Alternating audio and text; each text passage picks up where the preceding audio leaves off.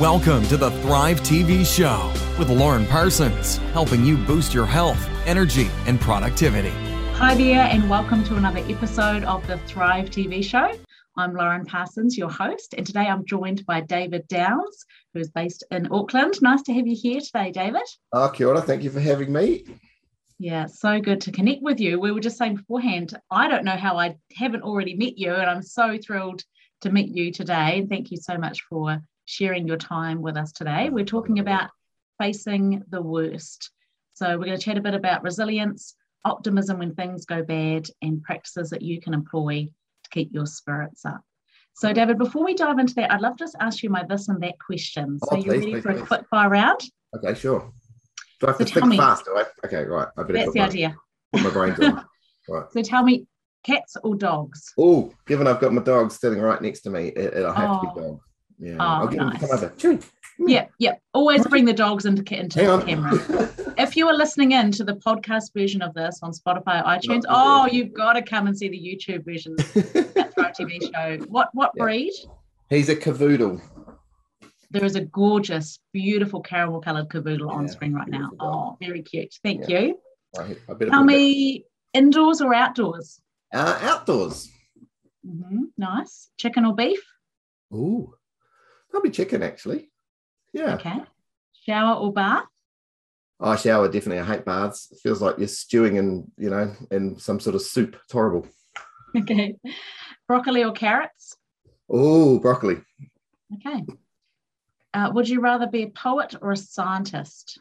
Oh, my gosh. I don't think the two things are mutually exclusive, I have to say, because I'd studied science at university and I've written a bit of poetry. But if putting it into my head, I'd be a poet. Okay. A month without your car or a month without the internet? I hardly ever use the car, so you can take it. But I can't live without the internet because it's how I connect with the world, particularly in these lockdowns that we've had over the last year or two. Yes, absolutely. And last one is dinner with Samuel L. Jackson or dinner with Morgan Freeman? Oh, can I choose dinner with my wife? Oh, there you go. You get so many brownie points for that, don't you? Yeah. Very nice. Wonderful. Cool. So if you haven't met David, he has had an amazingly successful career, both in the private and public sector with senior roles at organisations like Microsoft, New Zealand Trade and Enterprise. He's now the CEO of the New Zealand Story, and he also acts as a consultant and as director on several boards.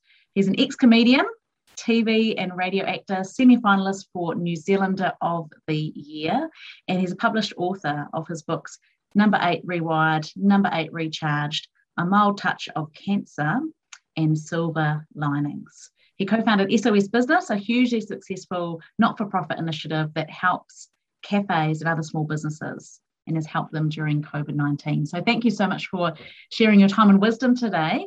So David, just tell me, can you share a bit of your story with us? Yeah, I'll give you the very short version because if I talk for too long, I'll take up all your time. But the short version was I was just a normal, working man and started to feel a bit sick, and I thought I had the flu, and finally went to the doctor after much cajoling from my wonderful wife, and discovered I actually had a pretty major cancer issue. Wow. And this was about 3 or 4 years ago now, and ended up getting, I'd had cancer for so long, I went straight into hospital, and I was in hospital off and on in New Zealand for about a year, which was just a complete surprise. And then, but ultimately I was told that it wasn't successful. The treatment I was having, the chemotherapy wasn't working, which was a pretty major problem. So I ended up, getting a terminal diagnosis. I was told I had 6 months to a year to live. And, that was a major kind of point for our family after already being a year's worth of treatment. But through amazing luck and the help of others and incredible science, going back to your point about science, I managed to get myself on a clinical trial in the USA, and I went over to Boston and spent about a few months over there basically on a clinical trial for a new type of cancer therapy at Harvard Medical School. So I was incredibly lucky, and I was cured basically, and came back to New Zealand a few years ago and sort of thought, wow, this is incredible. So since then it's completely changed the trajectory of my life and my outlook on life, and we've worked to get the same treatment here in New Zealand that's now available in New Zealand, which is fantastic. So people don't have to go all the way to Boston like I did. Right. Yeah, it's a big breakthrough. But, you know, suddenly from being told I was terminal to then suddenly going, you know, you're better, you're cured, no evidence of cancer. Wow. Big shifts. Okay. I mean, I can just imagine from the outside that must have been a massive perspective shift. So can you tell us a bit about what did it actually do to your perspective on life? Yeah, I mean, I've always been an optimistic person. I'm very, you know, from a child all through my life, I've been optimistic and positive. And but now I'm probably even more so. You know, I talk about this quite a lot with groups about the power of optimism and how it actually creates the future you want. It's not just about, yes, you know, being kind of Pollyanna-ish and thinking, oh, isn't it beautiful? It's actually about, you know, creating a different type of future. And so I think personally, you can be an optimist or a pessimist, and whichever one you choose, you get good at it when you practice. And yes, when you practice optimism, it becomes like a skill, like a learned skill. It's like, you know, you go to the gym and you sort of build your muscles up. You do the same with your attitude. Totally. So that to me is, you know, probably the biggest thing is that now I'm, you know, very optimistic, constantly looking for what's the best that can possibly happen in this particular scenario. So yeah, that's probably the biggest perspective. The other thing for me is I didn't go back to full-time work for a long time. In fact, even now I'm only part-time in my job. I love the jobs that I do, but I've realized that there's so many more things in life that give you meaning and purpose that you've got to free up the time to do them. So that's probably the other big thing for me. Okay. So I've got two directions I want to head in. I'm going to jump into this first. Can you tell me, for those that are listening in, how do you say no to all the opportunities that could be in front of you? Because I imagine there could be many. How do you actually bring yourself back to just working part-time then, or to limit those things that you do? I have this mental picture in my head of a you know, a Venn diagram where you get the circles that overlap. Yes. And the circles that overlap in my mind are, there's three of them always. One is this important for the world? Is it useful and important? And the second circle is, have I got the skills to actually do something useful? And the third is, do I like the people? And when it hits all those three, it's useful and important, and I've actually got some skills, and the people I'm going to work with are great. Then I'm in, you know, and that so there's nothing about the what it is necessarily. So I find myself doing everything I work in the technology sector a lot. I work with other cancer patients a lot. I work in charities. I do this work with the New Zealand Story, which is about branding New Zealand to the world. So it's a real variety of things, but they all hit the middle part of that Venn diagram. Yeah, I've heard of that diagram as well before, and, you know, that finding that sweet spot. Yeah, where you've got the thing that you're really good at and that you love doing. Yeah, absolutely. Yeah, if you can find that, and you know, you're really on a journey in life to find that sweet spot, and it starts with learning about yourself. Like, you know, a lot of people don't realize that the most important thing is to spend some time really understanding yourself. And when you go through this sort of terminal cancer diagnosis, and I've talked to lots of patients who have this experience, you learn a lot about yourself. Like, you know, learn what's important to you and what makes you tick and what your values are. That makes it much easier to make those sorts of decisions, because you're kind of coming from this point of clarity of your own purpose. Oh, absolutely. I mean, I do a lot of leadership training as well, and so much about great leadership is about great self-awareness. When we start with that self-awareness, then everything comes out of that. Yeah. The other direction that I wanted to head in and ask you about was to zone in on optimism, because you talked about that it's something that you practice. So can you give our listeners today some really, you know, practical ways that we can actually boost optimism? Yeah, absolutely. I'll just shut my door anyway. Yes. Your dog's gone out. Life. I mean, it's a great thing about this lockdown, actually, isn't it? That you kind of like much more in other people's lives, and you see each other as humans instead of just as it's kind of you know, figures or talking heads on a screen. So the optimism thing for me. So I mean, the key one thing to learn about optimism, and actually, if you study the literature, so I'm using my science brain because you said it earlier, yes. Science brain. If you study the literature, what you'll discover is that optimism is in part genetic. So, you know, part of how you see the world is you're genetically predisposed. Part of it is circumstance, and part of it is learned skills. But the ratio is nowhere near what most people would think. Most people would think that most of it's to do with your circumstance, and then your genetics, and then a little bit your skills. In fact, it's the other way around. your circumstances play very little part to do in your everyday happiness. So that's why, you know, billionaires can be miserable and people living in poverty can be very happy, because the actual circumstance, and that's not to belittle people who are having real hardship in life, by the way. That's just to say that circumstances have less impact than you think. Genetics also has less impact than you think. You know, it's about, you know, scientifically about 30 to 40% of how you see the world is based on your genetic predisposition, which leaves 30 to 40 to 50%, which is all about learned skills. And that's what's so incredibly powerful when you realize that, and then when you learn how to do it.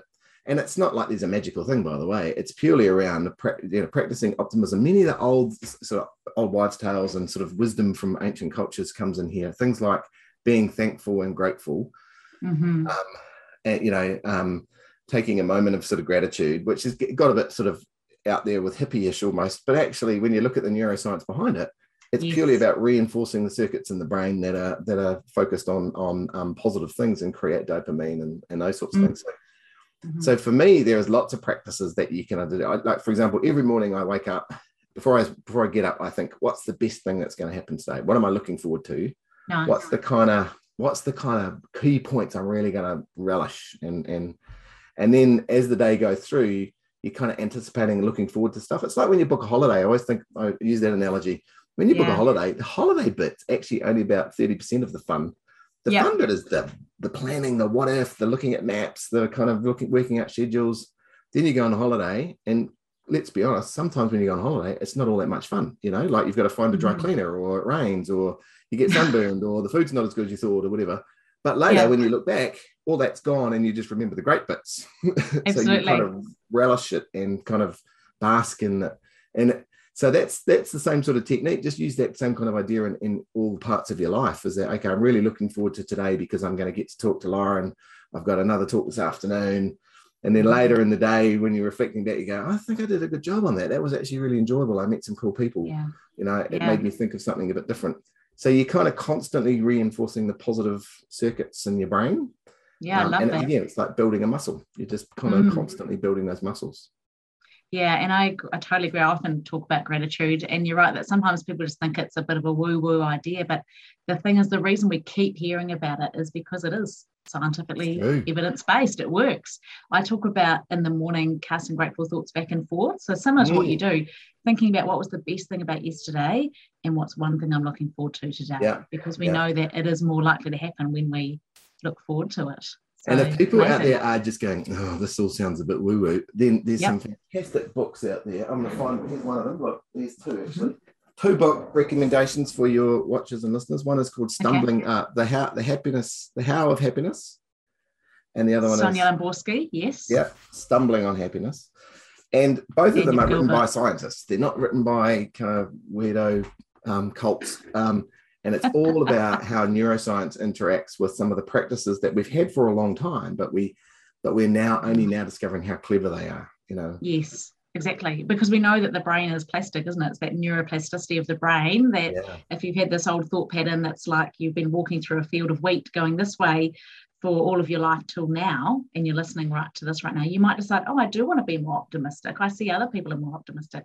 You choose to make that change. It's just like walking a new path through that field of wheat, isn't it? And it feels resistance at first, and it might feel uncomfortable, but over time it becomes easier. It builds it up. It becomes a habit, you know, and unfortunately it can go the other way too, because, you know, you often see people, and I'm sure people will have, you know people in their lives that are like this, that are constantly focused on the negative or finding difficulty, or, you know, you talk to people and you say, you know, how you feeling? Oh, you know, it's going to be terrible today. I'm going to really hard day ahead. And then at the end of the day, it was a tough day. Well, of course it was tough. You expected it to be tough. It will be tough. You know, you expected to be miserable. That's probably what you'll experience.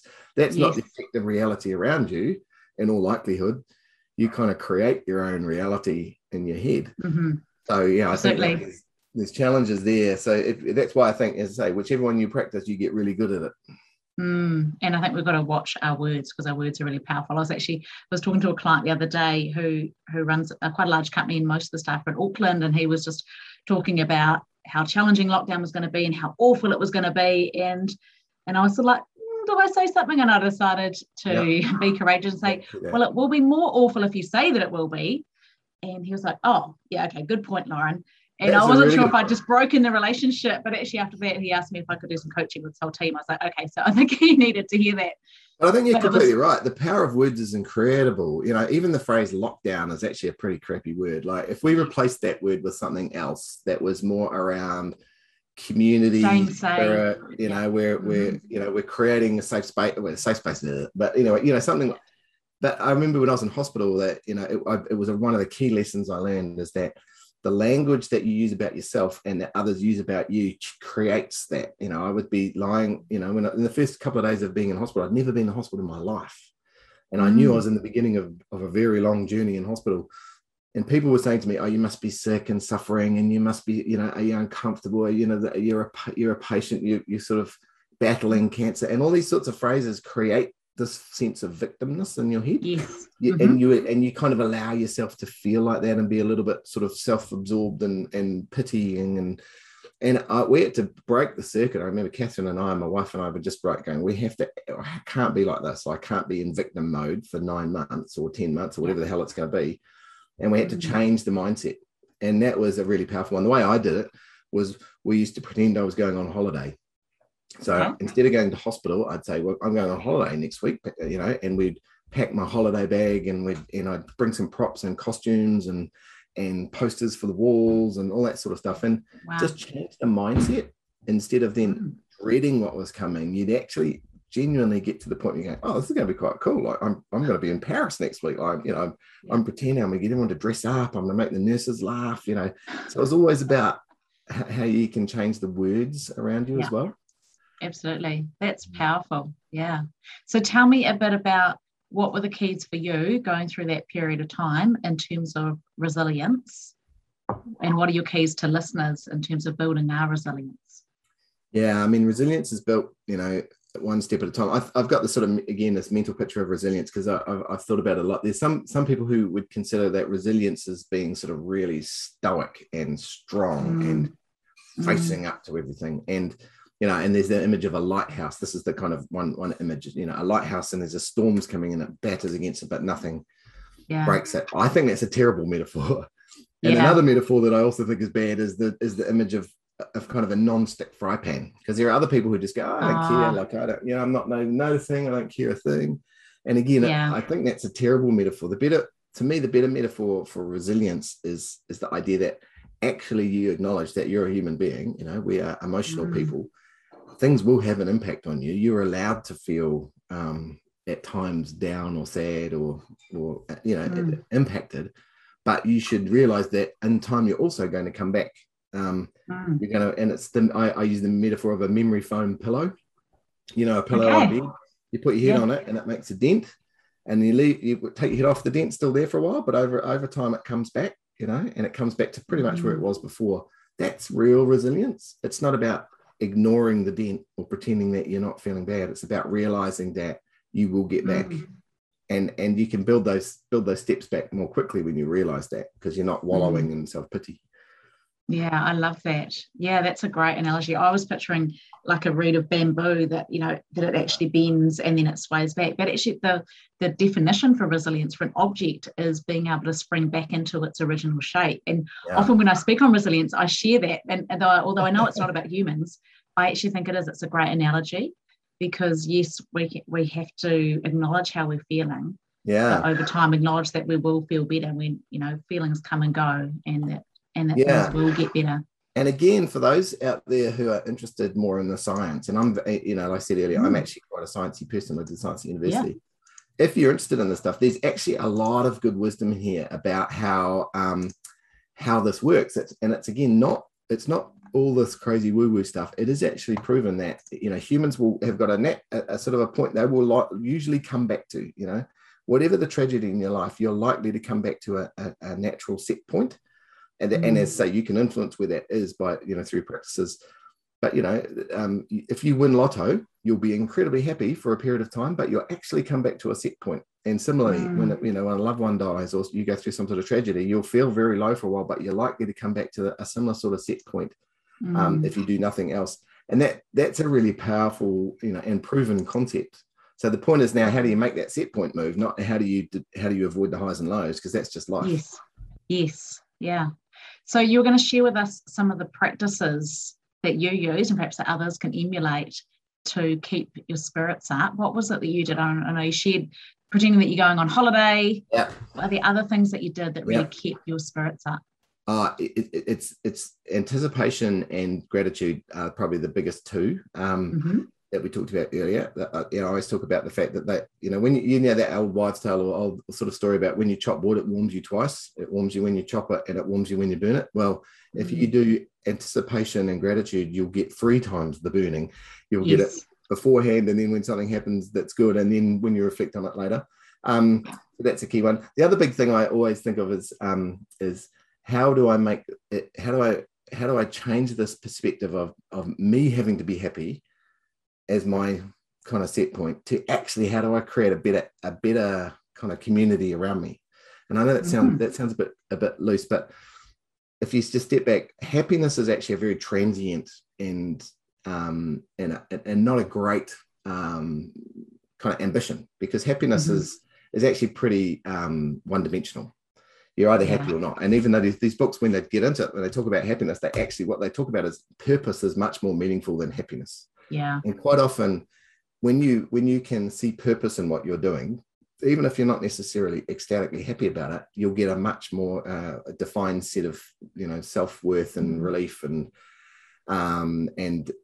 you know, for me, finding a purpose that is not about me is important, you know. So if I wanted to just be happy, I would just live a really, you know, crazy life. I'd, you know, drink a lot and go out all the time and, you know, buy lots of things. But actually, you know, as you get older in life, that none of that's real. What really matters is how do you make life better for everybody else around you? How do you find your sense of purpose?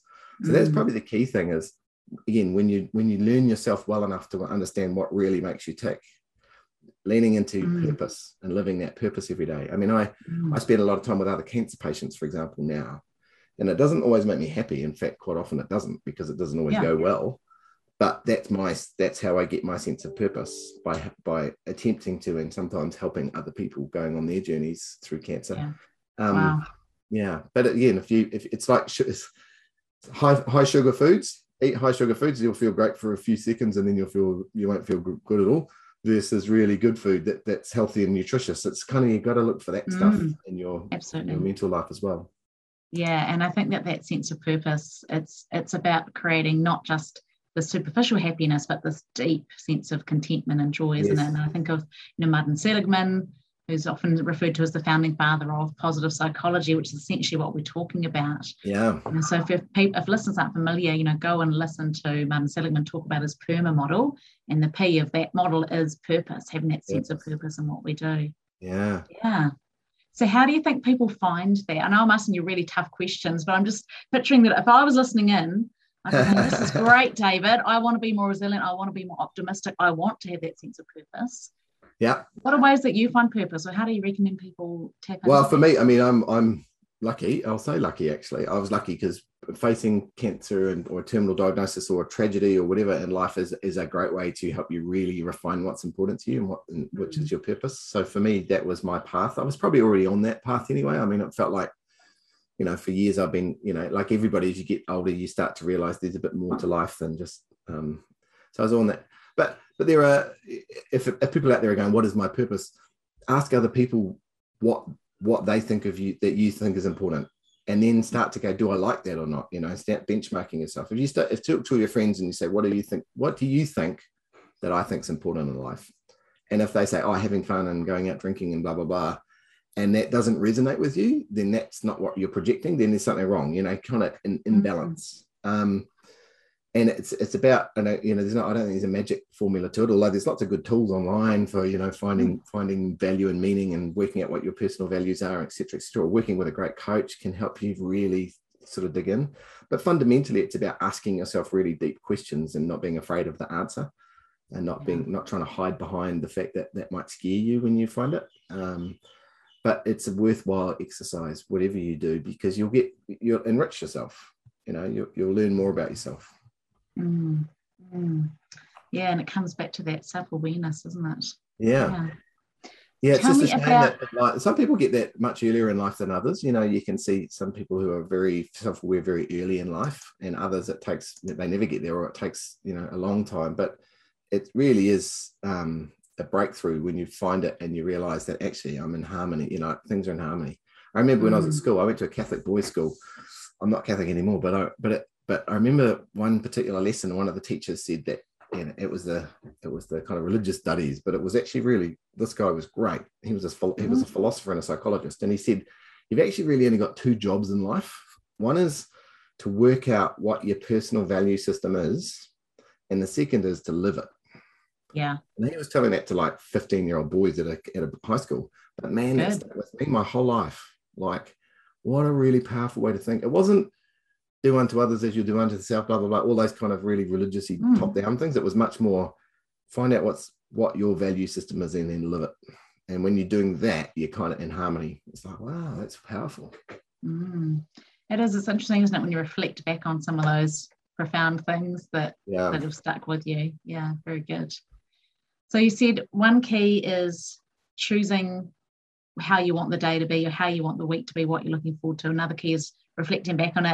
And I think of Sean Aker, who talks about this, who says that, you know, recapping your highlight from the day. This is something we do around the dinner table. We share what was the best thing about your day, and no one's allowed to get down from the table unless they've shared what it was and asked someone else. Cool. And so recapping that, it actually doubles your happiness factor, because your brain doesn't distinguish between that great thing happening and then you just replaying it.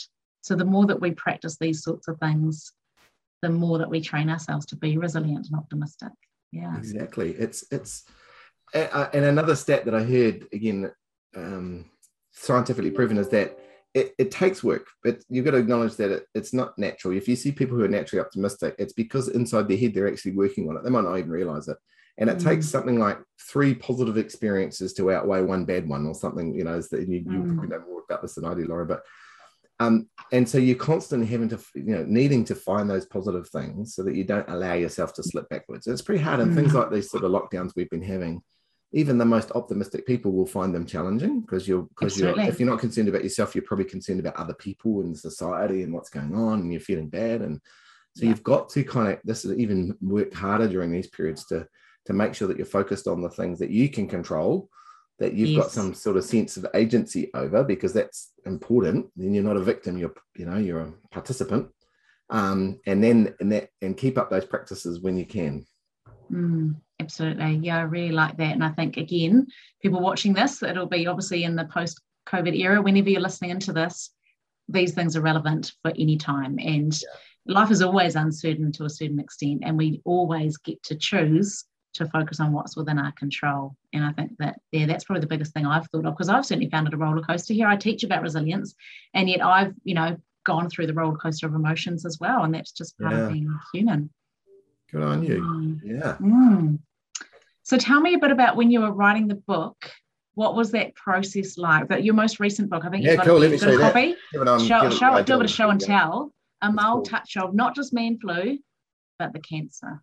Yeah, well, the idea was that when I first got diagnosed, I thought I had the flu, and I sort of going, it's just the flu, just the flu. I was typical male, you know, ignoring my symptoms. And so what happened was, actually, the reason I wrote this book is I actually started writing it the day I got diagnosed. I was in hospital. I was in with the doctors, actually, and had my laptop because I was supposed to be going to work.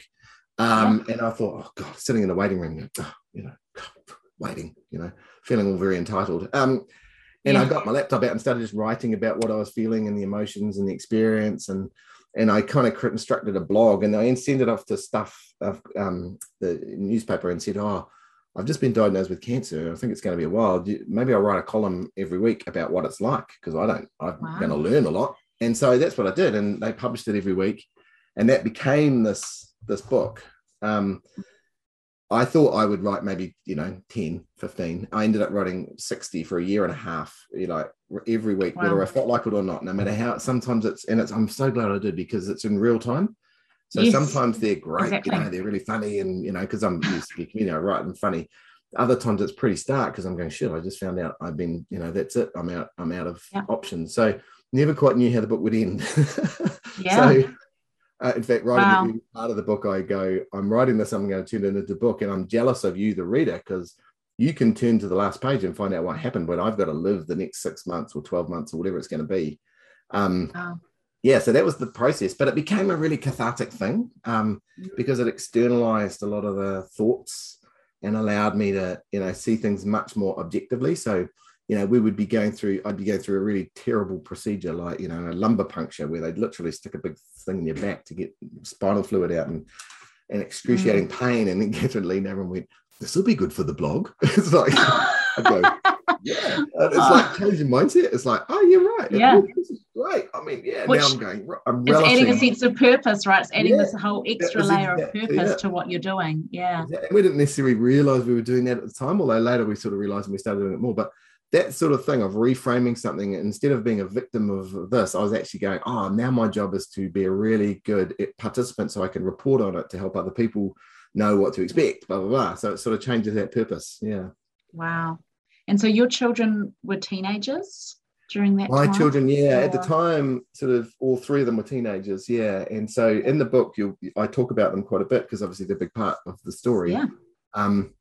And it's funny enough, one of my kids, and this is a true story, he changed the autocorrect so that when we wrote their names, it changed their names to superhero names. So write Jack, and as soon as you press space, it would change it to Superman. And so he did that on my phone and Catherine's phone and stuff. And we didn't know how to change it back because we're old. So we just left it like that. So all through the book, we kept them as Jack, as Superman and Batman and the Green Lantern. It's so funny because even the teachers at school got to know that. We would say, you know, we would text them, Jack's going to be late for school, but they would get Superman's going to be late for school. Yeah, so it's really cool. Yeah, nice. So how did, I just love that. And sorry to bring on more of a somber note, but I'm just thinking, okay, how did your kids deal with it, and how did you deal with communicating with your kids about the whole stuff? At the time, it was amazing, and it still is, but you know, at the time, you know, the three boys, they were really supportive of their mother. They were like, you know, and we tried to be very honest with them, but not overly catastrophizing. We were telling exactly what we knew, but we wouldn't labor it. So they knew what was going on. There were times where it wasn't easy to talk about the thoughts of things, but we'd also try and keep our spirits up as a family and be focused on the future. And, you know, particularly as we thought there was an option for me to go to the US and things like that, it became very kind of positive. So they were really good. Afterwards, the doctor said to me that, you know, your family is highly likely, you've been through a really traumatic period of your life. You're going to get into some post-traumatic stress situations. And that's been true. Like it's been harder after, as we all reflect back on, and there's certain things that really, you know, trigger a couple of the boys, you know, when they hear me talk about things or when I'm talking to other patients and stuff, and they can find that hard. So we're still working through it. It didn't really go away, just being honest, and harder for the younger one in particular. But, you know, it's also, again, talking about resilience, it's made us much more resilient as a family. We're really tight-knit. The boys are very supportive of their mother through that period, and I look back at my whole cancer and I go, and I'm quite honest, I wouldn't want to do it again. I definitely regret the impact it had on others, but for me personally, I wouldn't change it, you know. Of course. Isn't that crazy? Because at the time it was awful, you know? But I look back now and go, man, that was you've got, and again, it's about how you frame it, but it was a gift to be able to go through that and get to where I am now. But yeah, I do regret the impact it had for others rather than me. That's really touching. But I think it makes me think as well of, you know, currently we are, as we're recording this, Auckland is in lockdown, you know, and it's been the fourth one for you guys, which I do really feel for you. And it's been really tough for so many people. And at the same time, we know that it's the most challenging times in our life that are the most resilience building. That's when we stretch and when we grow. And I think it's that good opportunity now to cast your mind forward, to think in a year from now, when you look back at this period, what will you have learned? And so I guess that's the one thing to perhaps be hopeful about, is to think, what can we be learning right now? Yeah, exactly. And what you just said is really important too. There's a couple of things if people can just hold on to. One is that in the same way that when you don't get fit by sitting around, you get fit by going to the gym, by stretching muscles, by pushing your body a bit further. Same sort of thing. Like if you're finding it tough, just reframe it as, actually, I'm exercising my emotional muscles, and that will be great for me in the long run. And then don't let yourself kind of get too stuck in that despair, because yes, it's natural to feel bad and awful, and give yourself, I call it a, sort of a good recreational cry, but then you get yourself back up again, and again, all this old wisdom comes back, pick yourself back up and keep going. Isn't about stoicism, it's actually about resilience. It's about how do you kind of just make sure that you find yourself back in that positive zone again. Yes, because being resilient isn't about being tough, because then you'll just snap. Yeah, it's about actually being adaptable and being bendable. That's right. Yeah. So good. Oh, David, I just love talking to you. I'm just so thrilled. I'm so pleased that you've had such an amazing outcome from your treatment, and great to hear that that's available here in New Zealand. It's just, I can just tell in the short time we spent together that you're just an amazing human being. So thank you for everything that you do in the world, and thank you for sharing your story. I can imagine that it was very cathartic, but also very challenging to do that blog and to publish that book. So if people wanted to find out more or follow you or grab a copy for yourself or someone else, you can Google me. Definitely you'll find me, and you'll find the book online, Mild Touch. The other thing you'll find online, and this is particularly for cancer patients, when I was sick, I used to get in this, I made a joke about, using my cancer to get out of doing things. It can become like a family joke of like, I can't help with the I've got cancer or whatever. And then my kids called it Dad's playing the cancer card. And so actually my friends and I made these set of these cancer cards. So if you want one of these, get in touch with me. And I've got these cancer cards. And basically, if you're going through the cancer, it kind of makes a joke of it going, hey, I'm playing my cancer card. I'm not feeling great. I'm not taking the rubbish out. I'm not doing the dishes. Exactly. So if you Google me, you'll find a website. You can grab one of those and please share it around. Oh, that's good. Yeah, this reminds me of my own tiny example. I was like, oh, I've had the vaccine. My arm's a bit sore. I don't think I can do the dishes. But yeah, I like that. That's much more poignant and appropriate. Yeah, very good. So, David, just as we wrap up, if there's one final thing you'd like to share with everyone listening in, what would it be? Realise that everybody has their own journey through positivity or resilience or trying to find their own purpose and meaning in life. If people look like they've got their shit together, they probably haven't. They just may be a little bit further on in the journey, but it is a process that you can get yourself into habit on as well. So, ask for help if you need it. Some people need that help, that's great, but realise that actually everybody's on that same journey. Thank you so much. Thank you for your time and for your openness and authenticity just to share your story. I really appreciate it, David. Cool. Ka kite anō. Yeah, thank you so much everyone for tuning in. That's been another episode of the Thrive TV show. Go out and thrive. Thank you for listening to the Thrive TV show with Lauren Parsons. Visit thrivetvshow.com to access the show notes and discover our fantastic bonus content. And be sure to subscribe so you don't miss the next inspiring episode.